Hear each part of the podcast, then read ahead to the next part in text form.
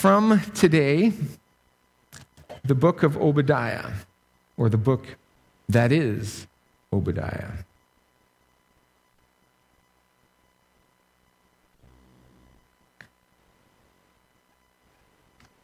If I can flip past Jonah, it should be all right. Hear the word of the Lord. The vision of Obadiah. This is what the sovereign Lord says about Edom. We have heard a message from the Lord. An envoy was sent to the nations to say, Rise and let us go against her for battle. See, I will make you small among the nations. You will be utterly despised. The pride of your heart has deceived you, you who live in the clefts of the rock and make your home on the heights. You who say to yourself, Who can bring me down to the ground? Though you soar like the eagle and make your nest among the stars, from there I will bring you down, declares the Lord. If thieves came to you, if robbers in the night, oh, what a disaster awaits you, would they not steal only as much as they wanted? If grape pickers came to you, would they not leave a few grapes? but how Esau will be ransacked, his hidden treasures pillaged. All your allies will force you to the border. Your friends will deceive you and overpower you. Those who eat your bread will set a trap for you, but you will not detect it. In that day, declares the Lord, will I not destroy the wise men of Edom, men of understanding in the mountains of Esau? Your warriors, O Teman, will be terrified, and everyone in Esau's mountains will be cut down in the slaughter because of the violence against your brother Jacob. You will be covered with shame. You will be destroyed forever. On the day you stood aloof while strangers carried off his wealth and foreigners entered his gates and cast lots for Jerusalem, you were like one of them. You should not look down on your brother in the day of his misfortune nor rejoice over the people of Judah in the day of their destruction, nor boast so much in the day of their trouble. You should not march through the gates of my people in the day of their disaster, nor look down on them in their calamity, in the day of their disaster, nor seize their wealth in the day of their disaster. You should not wait at the crossroads to cut down their fugitives, nor hand over their survivors in the day of their trouble. The day of the Lord is near for all nations. As you have done, it will be done to you. Your deeds will return upon your own head. Just as you drank on my holy hill, so all the nations will drink continually. They will drink and drink and be as if they never had been. But on Mount Zion will be deliverance. It will be holy, and the house of Jacob will possess its inheritance. The house of Jacob will be a fire and the house of Joseph a flame. The house of Esau will be stubble, and they will set it on fire and consume it. There will be no survivors from the house of Esau. The Lord has spoken. People from the Negev will occupy the mountains of Esau, and people from the foothills will possess the land of the Philistine. They will occupy the fields of Ephraim and Samaria, and Benjamin will possess Gilead. And this company of Israelite exiles who are in Canaan will possess the land as far as Zarephath. The exiles from Jerusalem who are in Sepharad will possess the towns of the Negev. Deliverers will go up on Mount Zion to govern the mountains of Esau, and the kingdom will be the Lord. This is the word of the Lord. Please be seated.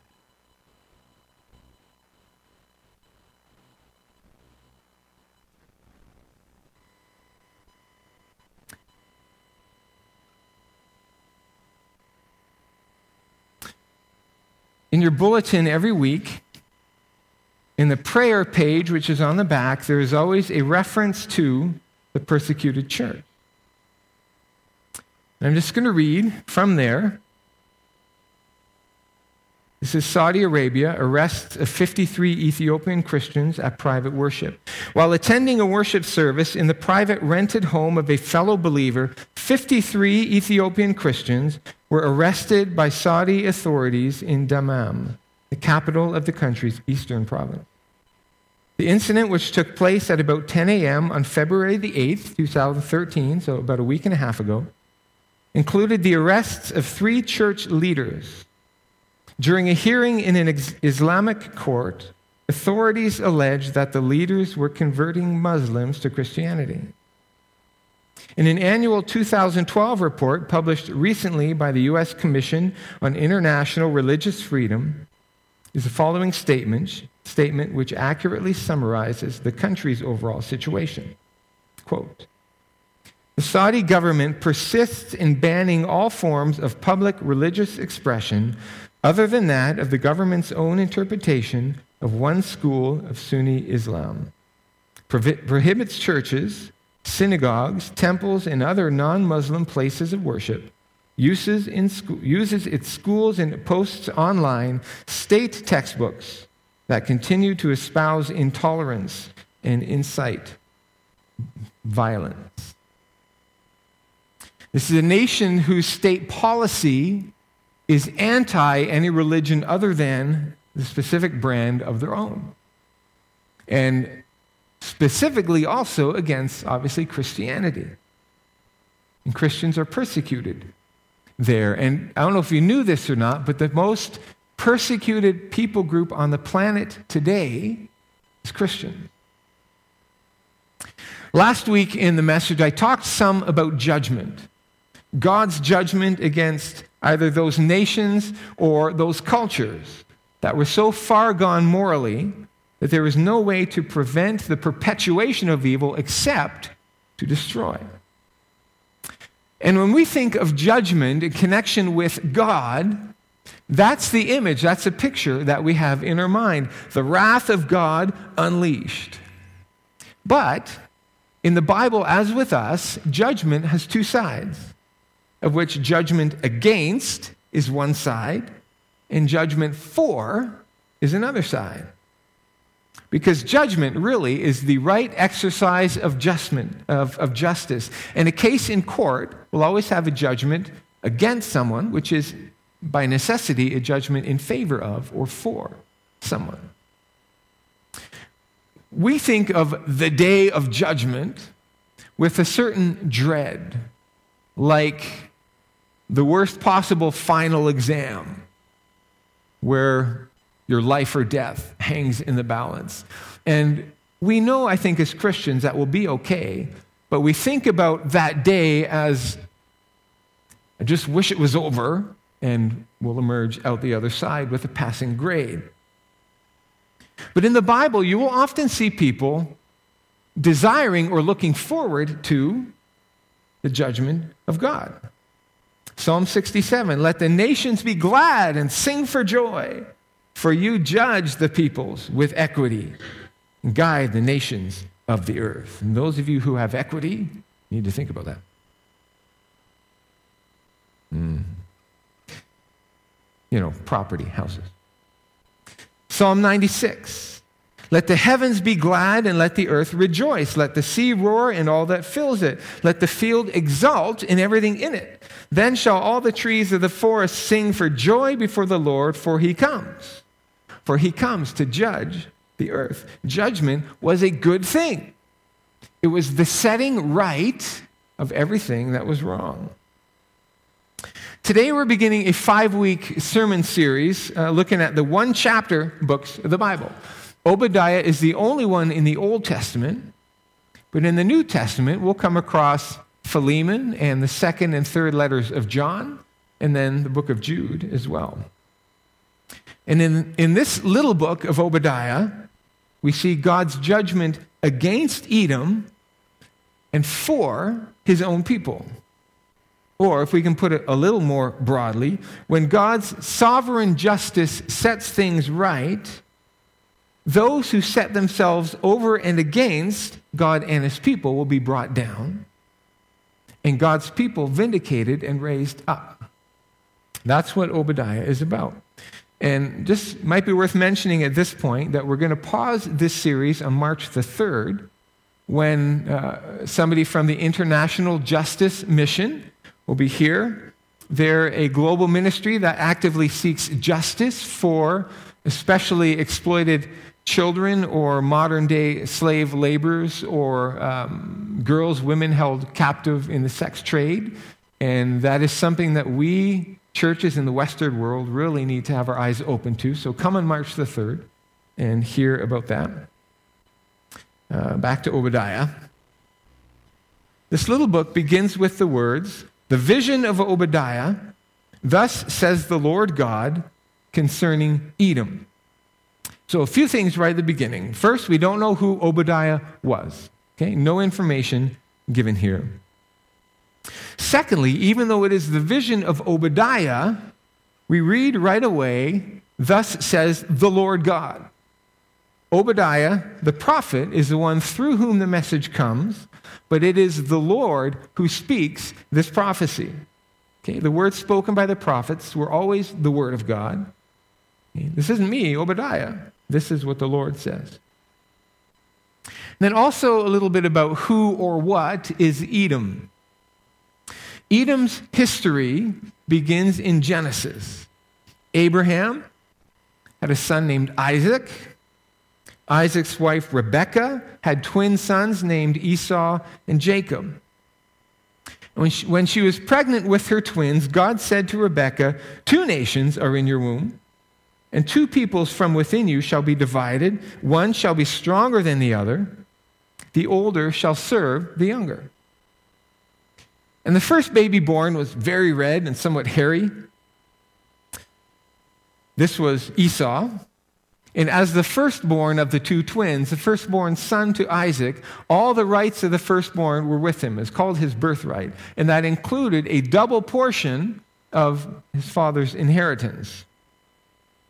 On one occasion, Esau, who was starving hungry after a long day hunting, begged for some red stew that Jacob had been making. And Jacob would not give it to him unless Esau surrendered to Jacob the birthright, the status as firstborn son. And Esau, so hungry, didn't care, said, You can have the birthright. I'll swear it over to you. I need food. And so the birthright was passed to Jacob. And Esau then took, uh, was given the nickname Edom, which means red for the red stew that Jacob had given him. And maybe also an irony looking back to the fact that he had been born very red himself. So Esau's family, like Jacob's family, prospered, and the area in which Edom's family came to live was called Edom, and his descendants were the Edomites. Several centuries later, the Israelites were coming to Canaan after leaving Egypt, and they wanted to pass south of the Dead Sea and cross the River Jordan from the east. And to do so, they would have had to pass through Edom. If you have maps at the back of your Bibles, um, flip back to them. Hope you do that sometimes. You should have a map in there that says the conquest of Canaan or the 12 tribes of Israel or something like that, on the bottom right of that map, you should see the land of Edom, southeast of the Dead Sea.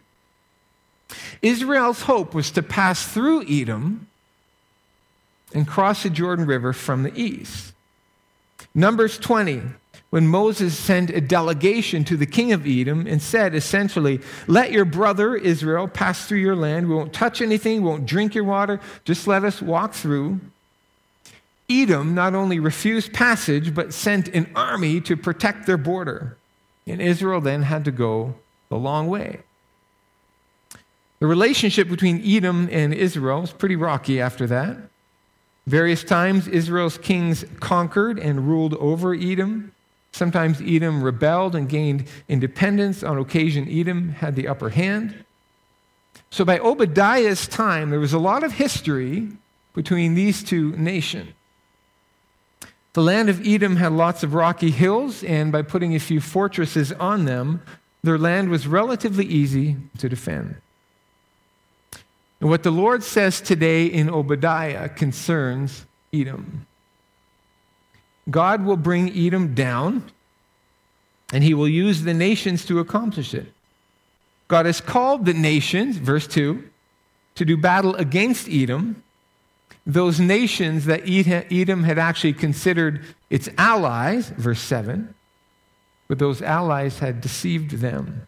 Edom had sided with the winners, but now those winners were going to conquer and destroy Edom as well, which happened about 30 years later. Just another conquest in the building of Babylonia's empire. Edom was going to become a nobody. They thought they had security high up in their mountain fortresses. In their pride, they said, Who will bring me down to the ground? We're the king of the castle, you're the dirty rascal. But their pride deceived them. Pride always deceives. We believe things about ourselves that just aren't true, what pride does to us. Proverbs 16 pride goes before destruction and a haughty spirit before a fall. James chapter 4 God opposes the proud, but gives grace to the humble. Who will bring me down to the ground? I will bring you down, says the Lord. Verse 4. And not only will the Lord bring Edom down, it will be an absolute bringing down. Verse 5, God uses the metaphor of a house. When a thief breaks into a house at night to rob it, they just take what they want and clear out. They don't take everything beds, clothes, a dishwasher. Okay, that gets left behind. Not so with Edom. And the metaphor of a vineyard. When the harvesters gather the grapes, they can't possibly take every single grape, but not so with Edom. How you have been destroyed.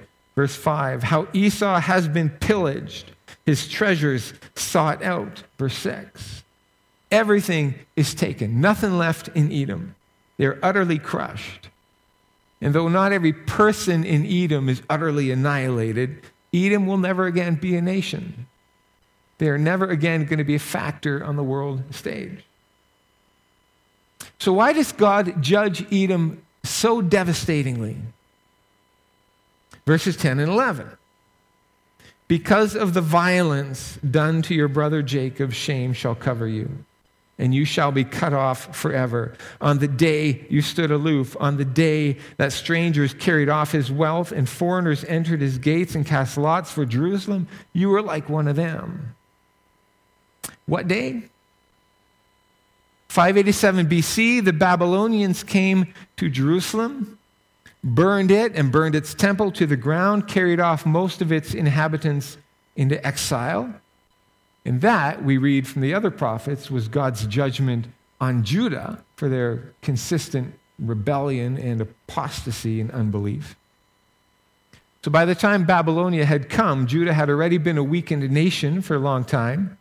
But the territory of Edom had expanded around the Dead Sea and encroached on the land of Judah. So when Babylonia was doing its thing on Edom's traditional enemies, Edom was close enough to observe and to participate in what was going on. They looted the temple. They handed whatever fleeing Jews they caught over to the Babylonians.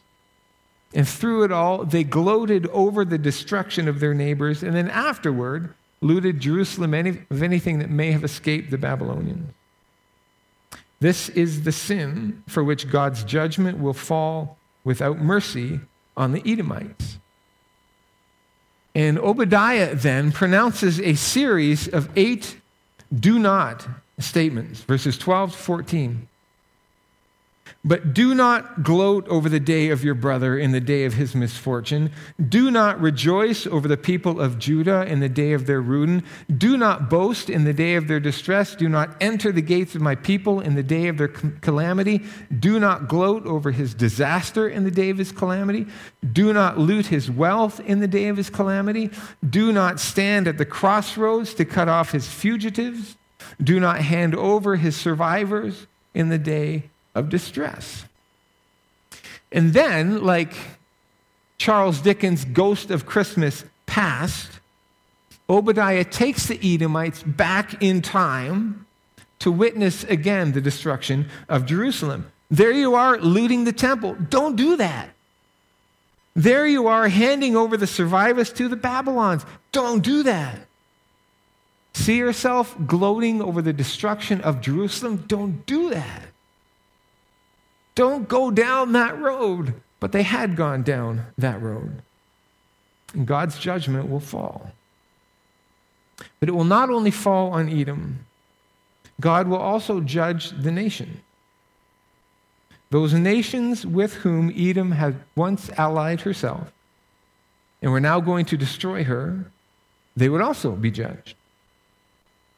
Babylonia and all who have set themselves against God's people and therefore against God Himself would be judged. You mess with my family, you mess with me, God says.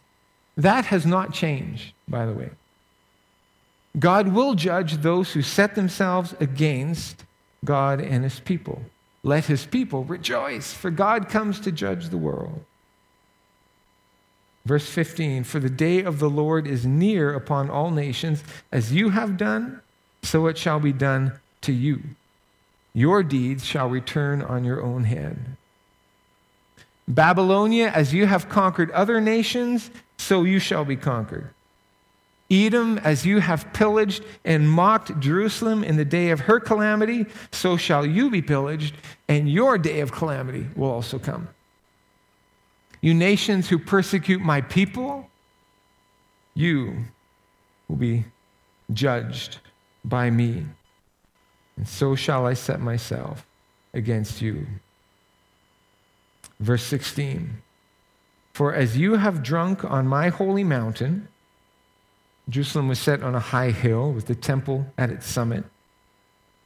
So all the nations shall drink continuously. They shall drink and swallow and be as though they had never been. The book of Lamentations, which is the expression of bitter mourning after Jerusalem's destruction, which Edom had played a role.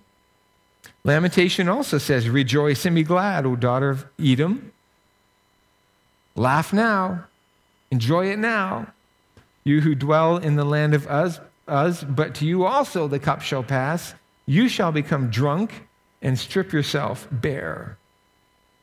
There's a play on words here going on.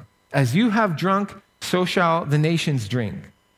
Jeremiah 25 says, Thus says the Lord, God of Israel, to me, Jeremiah, take from my hand this cup of the wine of wrath and make all the nations to whom I send you drink it. They shall drink and stagger and be crazed because of the sword that I'm sending among them. So I took the cup from the Lord's hand and made all the nations to whom the Lord sent me drink it. And then there's a list of those nations. In God's word to Jeremiah Then you shall say to them, Thus says the Lord of hosts, the God of Israel drink, be drunk, and vomit. Rise, fall and rise no more because of the sword that I am sending among you. And if they refuse to accept the cup from your hand to drink, then you shall say to them, Thus said the Lord of hosts, you must drink. For behold, I begin to work disaster at the city that is called by my name. And shall you go unpunished? You shall not go unpunished. For I am summoning a sword against all the inhabitants of the earth, declares the Lord of hosts.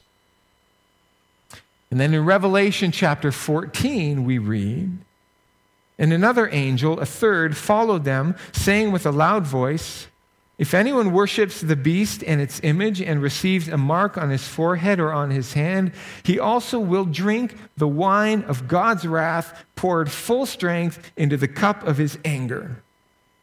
And he will be tormented with fire and sulfur in the presence of the holy angels and in the presence of the Lamb as Edom and Babylonia have literally drunk on the, the Temple Mount in Jerusalem, so they will drink the cup of God's wrath and they will collapse under that judgment.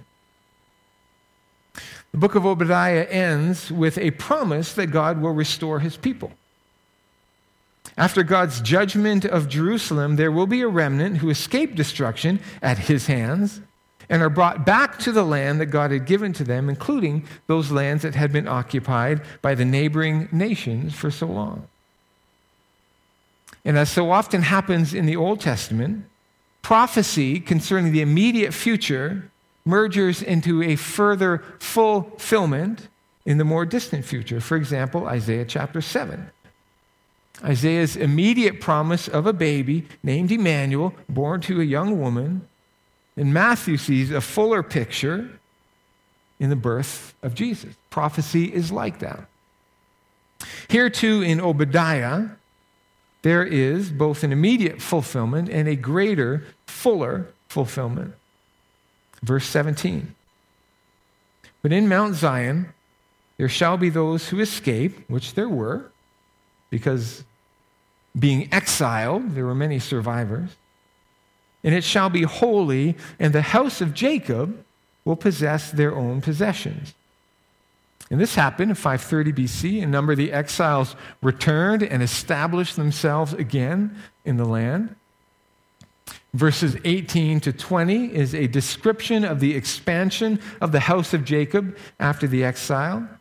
Okay, Edom has encroached on the land in the Jews' absence. Now the Jews will own that land again. Now the land would be the Jews. The territories that had once been under Israelite dominion would be again northward into Ephraim and Samaria, the immediate surrounding area, even as far north as the Sea of Galilee, where they would live even up to Jesus' time, 500 years later. But look how the prophecy ends in verse 21. Deliverers, literally saviors, shall go up to Mount Zion to rule Mount Esau, and the kingdom shall be the Lord. This is a rapid forward movement in time. In this verse, verse, the future blurs by until there is a full stop. And then, even at that stopping point, one can catch a glimpse of what is yet to come. After the exiles' return, there was not a Jewish kingdom, and nor would there be. There would be deliverers, there would be saviors who would go up to Mount Zion. After the exile, for example, Zerubbabel the governor and Joshua the priest and the prophets Haggai and Zechariah would pull the people back to the worship of God and they would rebuild the temple. About 40 years after that, Esther, who was the queen of the empire, would save the lives of all the Jews in her empire, including those in Jerusalem. After a few decades, then, Nehemiah would come to Jerusalem and deliver the people from her hostile neighbors as they shored up the wall and the defenses of the city. A couple centuries after that, the Maccabee family would revenge the desecration of the temple and inaugurate a brief period of Jewish freedom, but never would there be a kingdom. Never a kingdom. Until one day, about 600 years after Obadiah, a man entered the temple, pronounced judgment on the temple, which was by now perpetuating a kind of a godless religion, God's name attached, but no real worship. With this man, suddenly, finally, there was a kingdom. This man pro- proclaimed a new kind of kingdom, a kingdom of God. This man, it was declared before his birth, would reign over the house of Jacob forever. It's Jesus, of course. This temple, Jesus said, you can destroy, but I will raise it up in three days. The Gospels tell us that the temple was Jesus himself. He was the place where people would come and meet God. He is the center of worship. And his body, they did in fact destroy. And his body, in fact, was raised after three days. And in, in their destruction of his body, in which, incidentally, King Herod of Edomite or Edomian descent was complicit, in the destruction of his body on the cross, Jesus, as we said earlier, was receiving on himself the judgment which God pronounces against those who, in their pride, set themselves against him. Who is that? The Bible calls them sinners, and it includes all of humanity, and you, and me and all who have sinned and fallen short of the glory of God. Everyone who, in one way or another, at one time or another, has said, I am my own king. My will for my life trumps yours. I am above, and who can bring me down? This is pride, and it deceives. But know this all who set themselves against God will be brought down. He will judge against those who reject his lordship, lordship which by any definition is right. It is his right to be Lord by virtue of his creating all things. It is right and good that he be Lord. But here's the gospel everyone deserves to be utterly crushed, to be completely destroyed for the heinousness of our crimes against divinity we deserve to be destroyed by God's wrath with the full strength of his anger. But Jesus, in our place, went to the cross, and his suffering was more than the pain of his physical death. Don't underestimate the horror of the suffering of his soul. Just the night before, knowing better than anyone the nature of the wrath of God against the sin of the world, even Jesus recoiled from it and said, If it is possible, let this cup pass from me. But then he also said, Nevertheless, not my will, but yours be done. Without pride, he humbled himself under God his Father, and at the end of the day was not brought down, but was raised up. And the beautiful thing is that those who humble themselves under his lordship, who humbly understand both their sin and the price that Jesus paid to save us from God's judgment, God raises up with Christ. We become sharers in God's kingdom. They, by faith in Christ, we, I hope all of us, are the new house of Jacob. Not the Jewish nation but all nations. Book of Revelation. You, Jesus, were slain, and by your blood you purchased people for God from every tribe and language and people and nation. And you have made them a kingdom and priests to our God, and they shall reign on the earth. Jesus would and does reign from Mount Zion, the city of the living God, the heavenly Jerusalem. But we are somehow participants in that reign. And from Mount Zion, Jerusalem, God's kingdom would go forth to possess the nations. From Jerusalem to Judea and Samaria, and then beyond to the ends of the earth, until all the kingdoms of this world have become the kingdoms of our God and of his Christ, and he shall reign over and with the new people of God, and he shall reign forever and ever. Revelation 11. There is coming an inevitable day when the absolute rule of Christ will triumph over all evil, all pride, all oppression, and God's people can take courage that his judgment against evil will be a judgment for them. Those who will be vindicated for their trusting of him. John Piper has said about the book of Obadiah God is still the righteous master of the universe. Wrongs will be righted through judgment, and the judge of all the earth shall rule openly someday with all his people in safety forever. So I don't know if you've ever read Obadiah before for its own sake and not just as a necessary part of your through the Bible in a year plan. But you might look at a book like this and say, why does this matter? Okay, Edom will be judged for events in Jerusalem 600 years before Jesus. Points to a kingdom inaugurated 2,000 years ago. It culminates at the end of history. But today is February 17. And I have to go to school tomorrow. I have a basketball game this week. I got to go to work. Got to drive the kids all over, buy groceries. Why Obadiah? The word, the world in which you work and go to school, raise children, the world in which you live is set against God and his people. Let's not kid ourselves. To be a committed follower of Jesus Christ means that your values will constantly bump up against the world's values. There are industries and institutions, corporations and power brokers and everyday people who are unwaveringly standing against God and against his ways. They're facing a direction that we just don't want to go. But the whole force of culture wants to take us with us in that same direction. Seek yourself first. It's better to have people like you than to do the right thing. Appearance matters more than character. Better to cave in a little than to rock the boat. It's hard.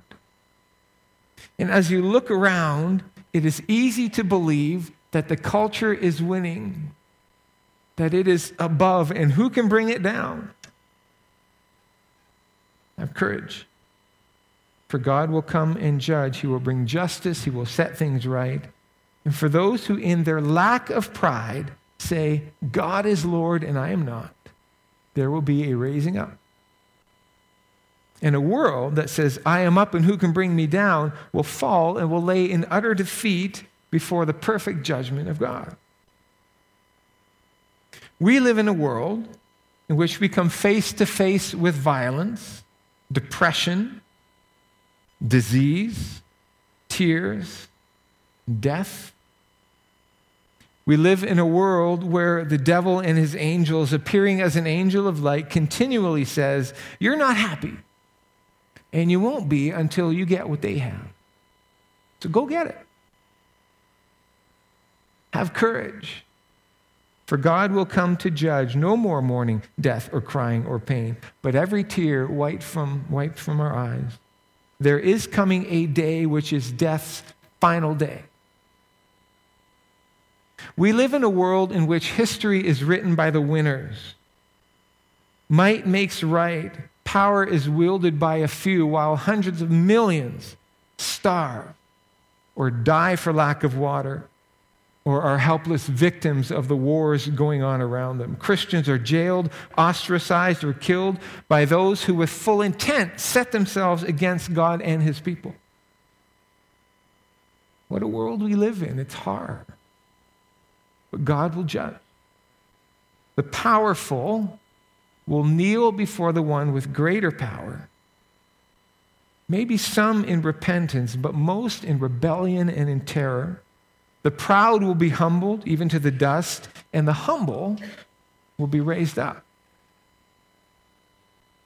And you who have looked to Jesus' death and not to your own proud achievement, look to Jesus' death for mercy before God, will find on that day that you have received infinitely more mercy than you even knew was possible, and more than you knew was needed.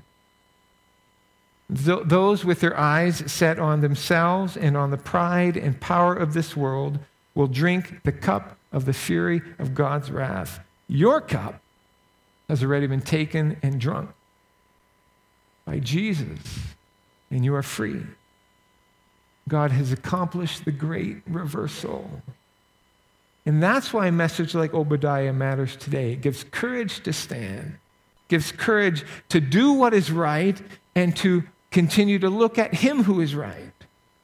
Justice will carry the day. Justice will see you exalted.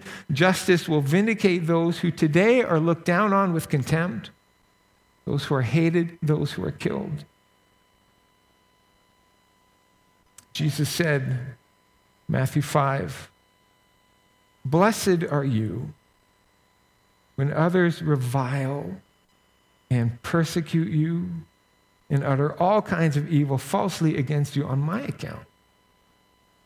Rejoice and be glad, for your reward is great in heaven. For so they persecuted the prophets who were before you. I'm going to close with this prayer, which are the words of Revelation chapter 11 verse 17. Let's pray.